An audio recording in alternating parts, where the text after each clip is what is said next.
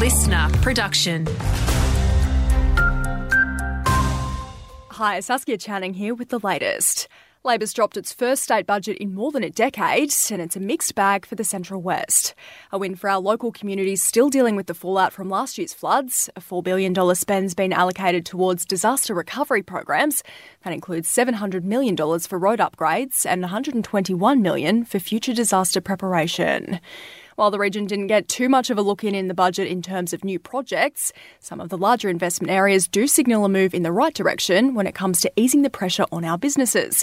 That's according to the Western New South Wales Director for Business New South Wales, Vicky Seckham. It's not a business budget as such, where there's lots of big splashes to businesses, but where we see there's probably those large investments into housing and education and sort of regional health, which really actually will help businesses in the long term, particularly around a attracting workers. The Resources for Regions Fund, which diverted mining royalties back to mining communities, is one of several that have been cut from the budget, with most of the money being diverted to a broader Regional Development Trust Fund.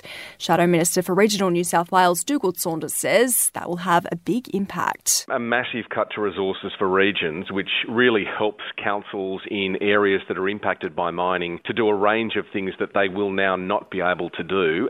Our region has been a big beneficiary of Resources for the Regions, with twenty-four point six million dollars going to the Cobar, Cabon and Blaney Shires just in the most recent round.